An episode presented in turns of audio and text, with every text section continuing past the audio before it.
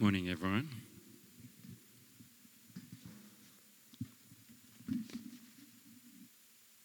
Sorry, let me. Guys, what's wrong with the front row? Like, there's never anyone in the front row. Oh. Welcome this morning. It's really wonderful to see you all here this morning. And we are continuing our series through Mark. And I know what you're thinking. You're like, it's week 4 and we're in chapter 1. Like, am I going to be 40 by the time this finishes?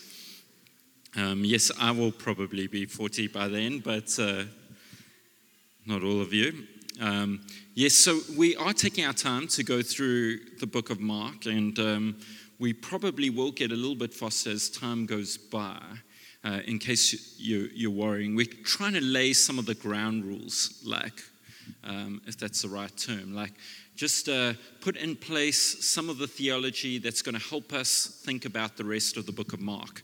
So we said kind of the big idea of the book of Mark is this: who is Jesus? That Mark opens up the book saying Jesus is the Christ, the Son of God. And so he tells us up front what he wants to tell us through the rest of the 16 chapters. Tells us up front who Jesus is. And that's kind of what we are going to see unfolding over and over through the book of Mark. Who is Jesus? And then we looked a little bit at some terms, try to wrap our minds around some things of like, what is the gospel? What is the kingdom? What does it mean to be a follower of Jesus? We looked at last week some of those things, and just try to, like, you know, build up some language or some theology, some thoughts to help us think about when we talk about kingdom, when we talk about gospel, when we talk about following Jesus, that we've got some language together that we can use to try and understand those things. But now we start getting on with the story. Like, probably the first 20 verses of chapter 1 is this introduction that gives us an introduction to the book and an introduction to Jesus coming out and preaching, and now we're going to get on to some of the narrative. And the narrative goes fast now, so we're going to cover some of it slow just to give us a little bit of insight into it, but the narrative starts going fast. I don't know if you've been reading through any of the reading plan, you'll notice that one of the words that gets used a lot is immediately or at once. It just gets used a lot. So even in this passage, you would have heard, like, at once. Jesus went there immediately. The whole town comes out to their door. I mean, Jesus is just moving fast, and the narrative begins to move quite rapidly. But here we are. We're at this passage where Jesus begins to teach, and we're going to look at two kind of things this morning. We want to look at Jesus being a teacher, what that means, and we're going to look at the idea of authority. So this is kind of the first real introduction that we get to that word, authority, where it says Jesus taught as one who had authority. Jesus taught with authority. And the idea of authority through the first 8 chapters of the book of Mark is a really big deal. What Mark is wanting to tell us over and over again is Jesus has authority. And we're going to see that. Jesus has authority when he teaches. Jesus has authority over demons. Jesus has authority over sickness. Jesus has authority over the waves and the storms of the sea. Jesus is the one who has authority over all things, is essentially what Mark wants us to know. So we want to kind of get an introduction to authority, and we want to look at Jesus being a teacher and bring them together as Jesus being the authoritative teacher. Is that okay? You all okay? So let's look at this idea of Jesus as a teacher. I know we kind of like the idea of Jesus as teacher, but I think actually more commonly in church, we think of Jesus as savior, Jesus as the one who saves us from our sins. We think of Jesus as the Son of God, as God himself, the second person within the Trinity. We often think of Jesus as love, God as love. In popular culture, probably the most common association of Jesus is Jesus being love. So we like to think of these things, but I don't know how often we think of Jesus being teacher in the most kind of like relevant sense. Like, I am here as a disciple to learn from Jesus. So we said that one of the kind of big ideas of what it means to follow Jesus is to learn. To be a disciple is to be someone who learns from the person that you are being discipled. And so I don't know how often we think of Jesus being a teacher, one that we come to learn from. To learn from. And Jesus is not just a teacher. What this passage tells us is Jesus is an amazing teacher. I mean, I would have loved to have heard him preach. It says that when Jesus was teaching, they were amazed at Jesus' teaching. I don't know how often you come to church and are amazed by the teaching. Probably not often, and I get that. Like, but with Jesus, they're amazed by Jesus' teaching. I was like, can you imagine what it would have been like? Jesus preaching, Jesus teaching, he's unpacking life, he's giving you some knowledge, and you're just like, wow, got to come back next Sunday, mind blown. Poof. Jesus is amazing at teaching. And Jesus is a teacher in like the truest sense of the word. And what I mean by that is that Jesus is not just someone who imparts knowledge. So we don't come to Jesus just to impart knowledge. Education in its truest form is not just the impartation of knowledge, it's the impartation of life. Like, how do you live? Education is there not just to shape how we think, but to shape how we live. Jesus says this at the end of the Sermon on the Mount, probably the greatest like single collection of Jesus's teaching in Matthew. At the end of the Sermon on the Mount, where he's given all this great teaching, he tells a parable. And the parable goes something like this. He says, you know, the foolish man builds his house on the sand. You know, when the waves come, the wind blows and boom, the house comes down. But he says the wise person is not a person who just hears, who just consumes knowledge. The wise person is the person who hears these words of mine and puts them into action. It's like these words are not just intended to shape how we think, they're intended to shape how we live. The wise person doesn't just hear the words of Jesus and go, wow, that's amazing. Do unto others as you have them do unto you. And you're like, great idea, but when a taxi like cuts me off on the road, I think other thoughts and I need to act on them. No, like, so, but the wise person doesn't just think these are good ideas. The wise person, Jesus says, puts these ideas into action. That the best teachers don't just teach us knowledge, they teach us a way of life. They teach us how to live. Jesus is a good teacher. He's an amazing teacher. People are amazed at his teaching. And he teaches people not just knowledge about the scriptures, knowledge about God. He is teaching us how to live as humans. And so we as disciples, the response that's being called to us of Jesus being a teacher is to be students, to learn. We want to learn from Jesus. We want to learn from Jesus how to live.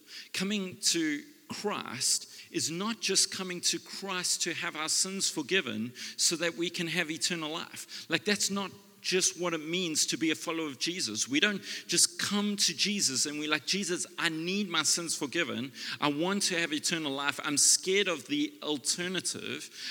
So I'm coming to you to rescue me, to save me. That is one of the reasons why we come to Jesus and follow him, is that he does rescue us and save us through his death and resurrection. But we also come to Jesus as students, as apprentices, as disciples, as people who want to learn from Christ the way of God. We come to learn. When we know that Jesus is a teacher, that one came out wrong. When we know that Jesus is a teacher, our response should be of those who come to learn from Christ, to learn from him. And while this passage doesn't tell us what Jesus was teaching, what it is, I think, telling us is that Jesus is the great teacher, and that the disciples are people that learn from him. We'll get back to this now, but I want to talk a bit about authority.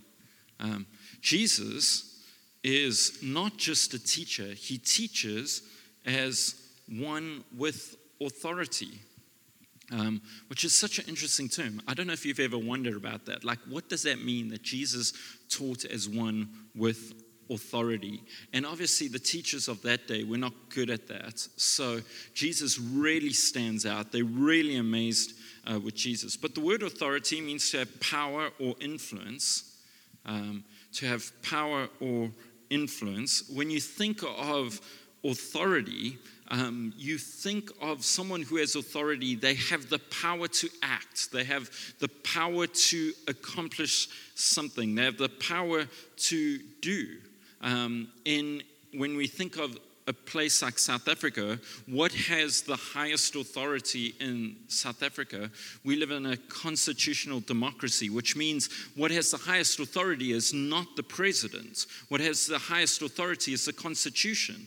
That the Constitution stands as the authority in our country. It has the Constitutional Court is the highest body in South Africa, that, you know, if you go through the ranks and you have to go from court to court to court, you eventually end up at the Constitutional Court. It's the highest governing body in South Africa, and they have the authority to determine how things should happen or be run or what's important, etc., in South Africa.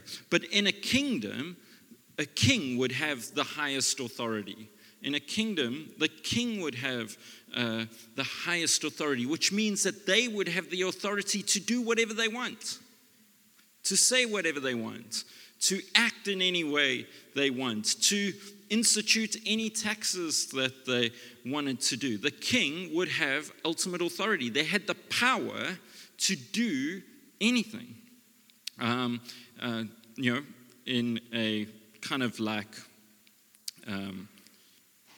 dictatorship, the dictator has the highest authority. But authority, the things that have authority are the things that have the power to influence, the power to execute, the power to do. Now, authority can be given or authority can be enforced. So sometimes, we listen to authority, we give something authority. We'll get to why some of this is important just now. But sometimes we give things authority, like the police stops us and we're like, okay, cool, give me the ticket, thank you.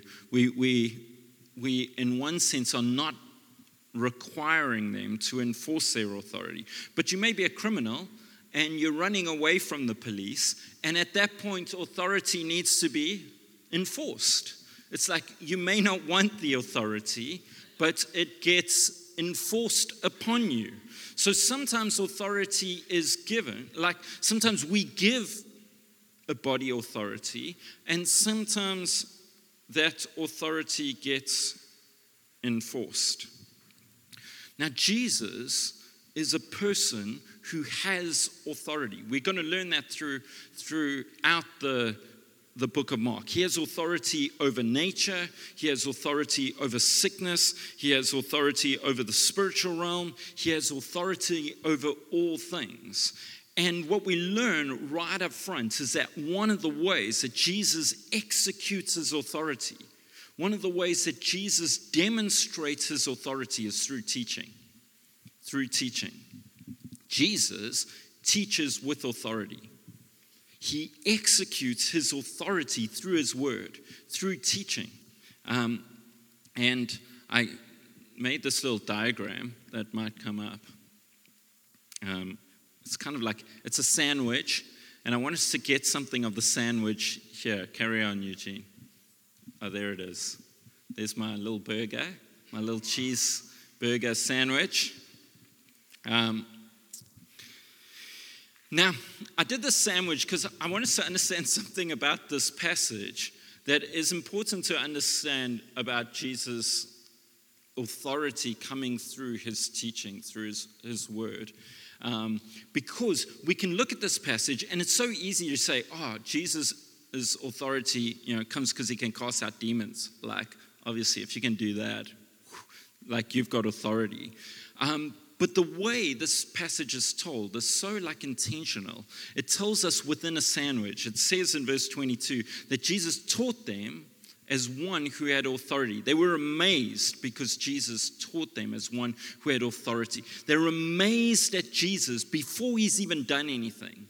They sense, they are experiencing the authority of Jesus' teaching. He's speaking as one who has knowledge, insight, power, wisdom. He's teaching them as one with authority. They can sense and feel the authority coming through the teaching of Christ, which is why the demon acts out. The story in verse 23 to 26 goes on, is a demon cries out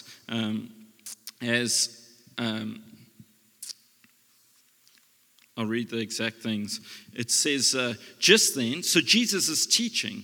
Just then a man in their synagogue who was possessed by an impure spirit cried out, "What do you want with us, Jesus of Nazareth? Have you come to destroy us? I know who you are, the Holy One of God." "Be quiet," said Jesus sternly. "Come out of him." The impure spirit shook the man violently and came out of him with a shriek. So Jesus teaches with authority. It gets a response. Jesus casts the demon out. And then how does it end? It ends with the second part of the sandwich. What is this? A new teaching and with authority. Mark tells the story like this. Jesus teaches with authority. He executes that authority by casting out a demon. Jesus teaches with authority. Like, he wants us to know this, that the most important part of this whole thing actually is to know that Jesus teaches with authority. He teaches with authority. He executes his authority through his teaching, through his preaching, through his word. Essentially, God speaks and things happen. God executes his authority throughout the scriptures over and over again. Right from Genesis 1 all the way to the end, God executes his authority. He brings his authority into the world through his word. Jesus brings his authority into the world through his teaching. That teaching creates a negative response out of someone, but Jesus executes his authority through his teaching. I hope that's clear. Sorry, this is quite teachery. Didn't intend it to be that so. But one of the things that we also learn about Jesus' authority is Jesus executes authority with ease. What's amazing, Jesus is teaching. An impure spirit acts out. Jesus says, be quiet, come out. And what happens? The demon listens to him.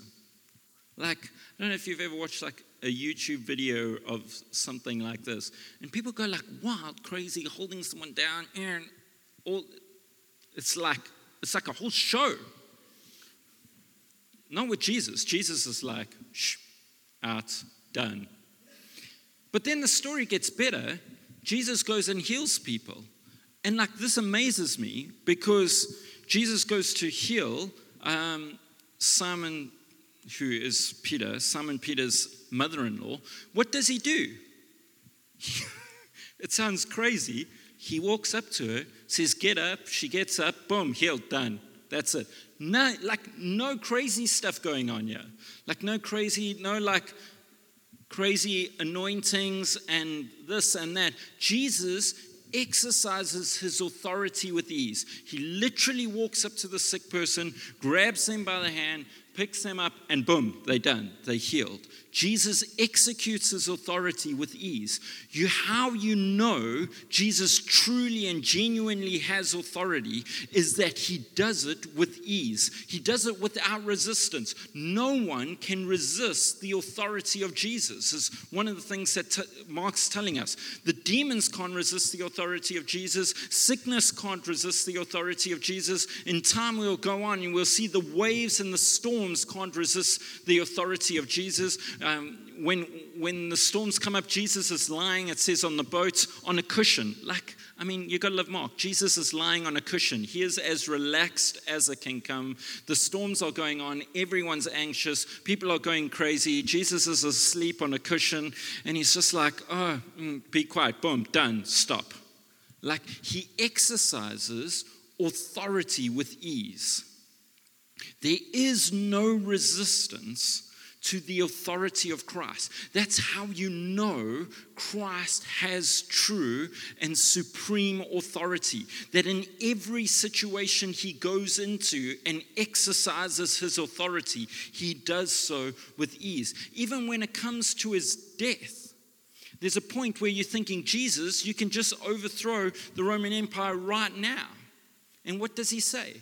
He says at his own death, he says, do I not have the ability to call 12 legions of angels, 12 thousands of angels? Do I not have the ability in a moment to exercise my authority and change the situation? What is he saying? He's saying, of course he can. But he doesn't. Jesus has the authority over all things. He exercises his authority with ease because his authority is true. And one of the ways that Jesus exercises his authority is through teaching. We come to the word over and over again. We come to the word week after week on a Sunday. We come to the word daily in the reading of the scriptures. We come to the word to experience the authority of Christ being exercised in our lives.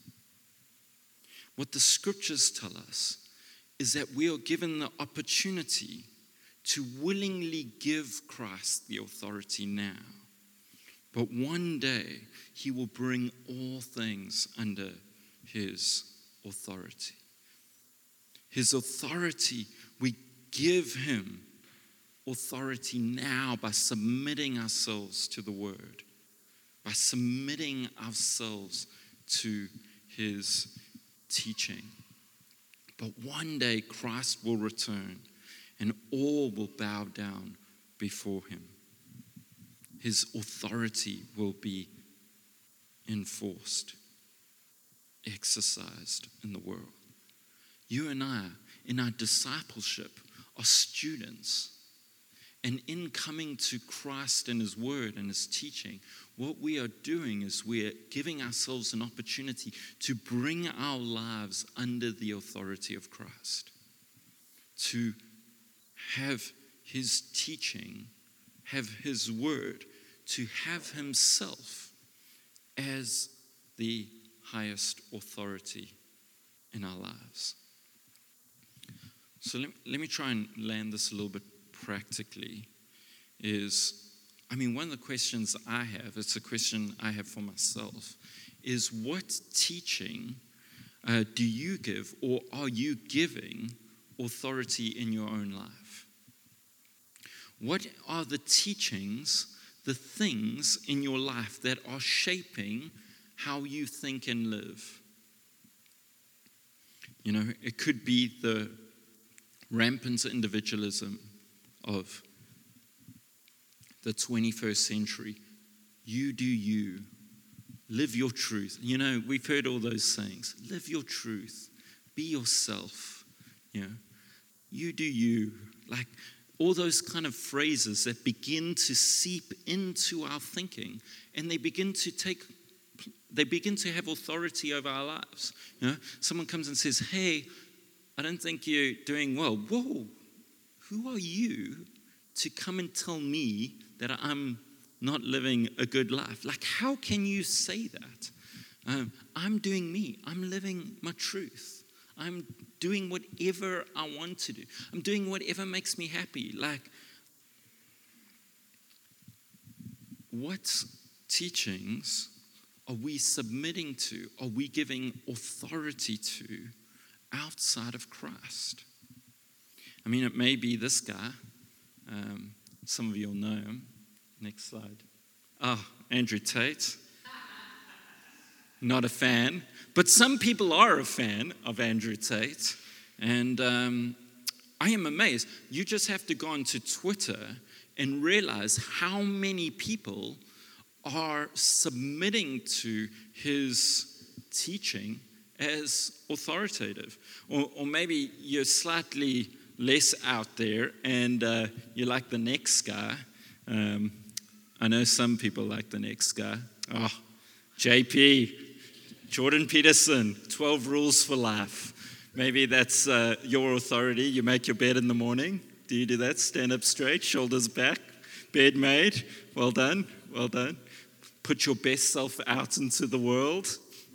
But like the reality is that there's all these people out there that want to be an authority in your life. They want you to submit to their teaching. They want you to submit to their way of thinking, their way of life. And it's not just these guys. I mean, these guys are you know, radical kind of far end on one side, but there's teaching on other sides. There's teaching on sexuality. There's teaching on gender. There's teaching on all sorts of aspects of life that we submit to, that we allow to have an influence on our life over the teaching of Christ. We kind of sideline Jesus to being, hey, Jesus, my Savior. Jesus, I want you to save my life. But when it comes to living a good life, JP, give me your 12 rules for life.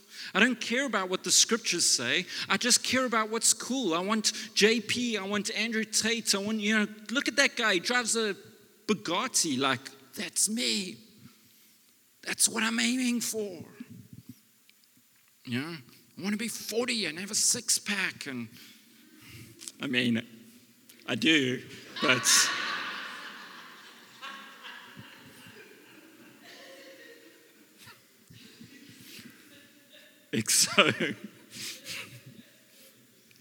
Sorry, that one got even me.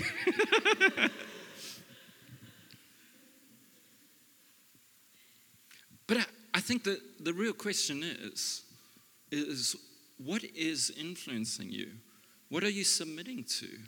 What teaching are you allowing to shape who you are becoming that is outside of Christ? What are you giving more of a voice than Christ? The reality is, as we do that, as we allow these, as we submit to these things, we move out of our submission of Christ into a submission of something else. The way Jesus is changing the world, the way Jesus is influencing the world, is by executing his authority through his word. That doesn't mean that some people say good things. Doesn't mean that philosophers and authors and teachers and lecturers and all these people don't have good things to say. But what we are saying is that Christ needs to be above all these things as the supreme authority. God's word ultimately is our primary source of teaching. You know what good teaching does? Good teaching liberates. Good teaching liberates. Jesus' teaching, and a man who is possessed with an impure spirit becomes free. Good teaching liberates. Bad teaching gets us into bondage. Some of us are in financial bondage because of bad teaching. Good teaching liberates. One story from Tim Keller. Where's Vakile? This is for him. He was saying to me, where's my Tim Keller quotes? He was like, what has happened to them? So got one for Vakile, and he didn't even come. Tim Keller talks about this passage, and he says something about South Africa, which obviously because of our history is a difficult thing. But he says, he talks about apartheid, and he says this. He says one of the things with apartheid that baffled many people is how can a system be so evil when the people who generated the system seem to be good people? Like, how could the system be so much more evil than the sum of its parts? And he says, in Tim Keller's words, he says, it's because the system was demonic. It was possessed. It was far greater than any individual. It was demonic. And demonic systems control through teaching, through indoctrination, through indoctrinating people that this is the way it should be, this is the way it should be. And so it gets into your psyche, and all of a sudden you have good people doing evil things, being indoctrinated through demonic teaching. Bad teaching puts us into bondage. But good teaching liberates. And people fought for truth. Preached, fought, began to allow the truth to get out there, and it liberates. Some of us are in bondage in some of our lives because we've allowed bad teaching.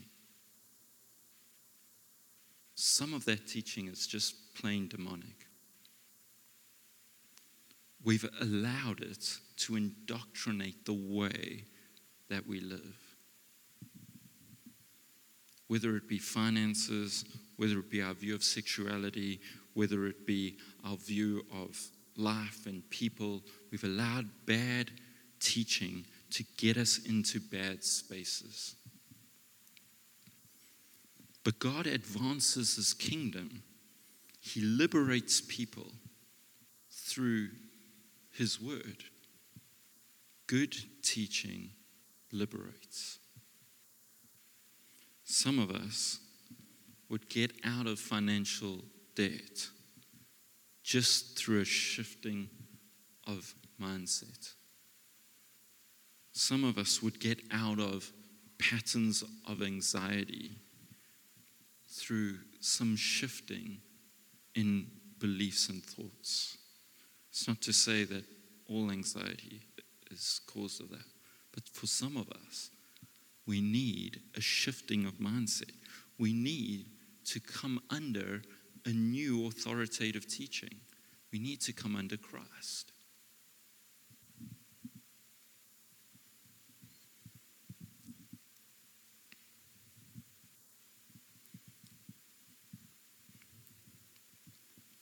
some of us would be liberated from the shame that we've lived with over and over through a change of mindset, through the teaching of Christ beginning to lay hold of our lives. What we learn in the Gospel of Mark is we learn Jesus is a teacher. He's the great teacher. He's the one that they're amazed at through his teaching. And of course he's a teacher. Of course it should be that. Because God has always executed his authority in the world through his word. And Jesus begins to execute his authority through teaching. And he does it, and it liberates people. I often have had, I've been a pastor for a long period of time. I was in full-time ministry at one point for 12 and a half years. And probably my most common thing was someone coming up to me and saying, "Jamie, would you pray for me? I need to be free from this." And of course, I'm a pastor, you pray for them. And you ask God to intercede. But some people would just never get free until they changed their thinking. They just wouldn't. And you knew it. You're like, I don't know, I can't do anything for you until you change your mind. And that change of mind is called repentance. It's the acknowledgement, God, I've been walking in the wrong direction, believing the wrong beliefs, thinking the wrong thoughts, submitting to the wrong teachers. I repent. I change my mind. I change the direction of my life. I walk in a different way.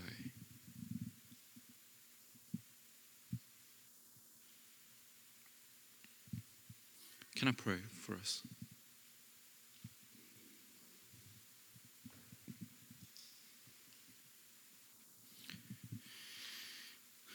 We haven't actually talked about Jesus' teaching, and Mark doesn't talk about it, so we've kind of left out the contents of Jesus' teaching as Mark does. But my prayer and my hope for us this morning is not the content that we're wanting to submit to. We want to submit to the person who the content comes from. I want to submit to Christ and submit to his words. Lord, I pray for all of us here this morning.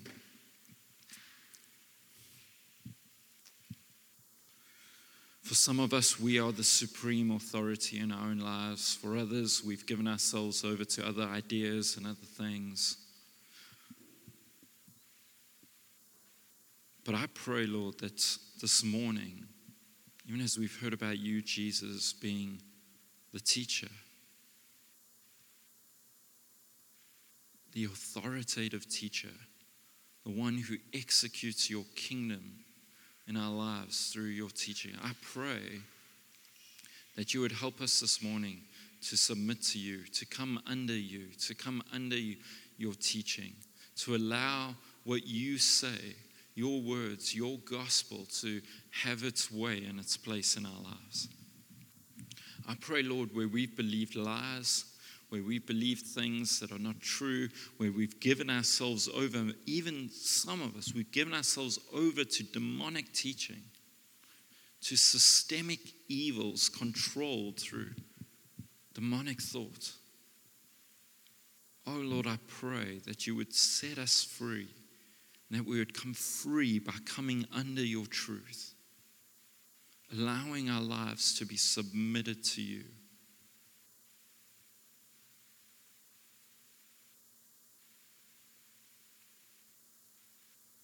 I pray, Lord, where for some of us, it's felt like week after week, month after month, we just haven't been able to shake some thinking. Even this morning, I pray that you, by your Spirit, through your word, that you would begin to exercise your authority in our lives and begin to reshape how we think. Won't you liberate us in Harbor City? Won't you liberate us, Lord, I pray? Won't you set us free? Won't you break some patterns of thinking and living in our lives that need to be broken? Won't you break some anxiety in our life that needs to be broken? Won't you set us free, Lord? It was for freedom that you set us free, as Paul says. Whom the Son sets free is free indeed. And Lord, I pray that you would liberate us this morning in Jesus' name. Amen.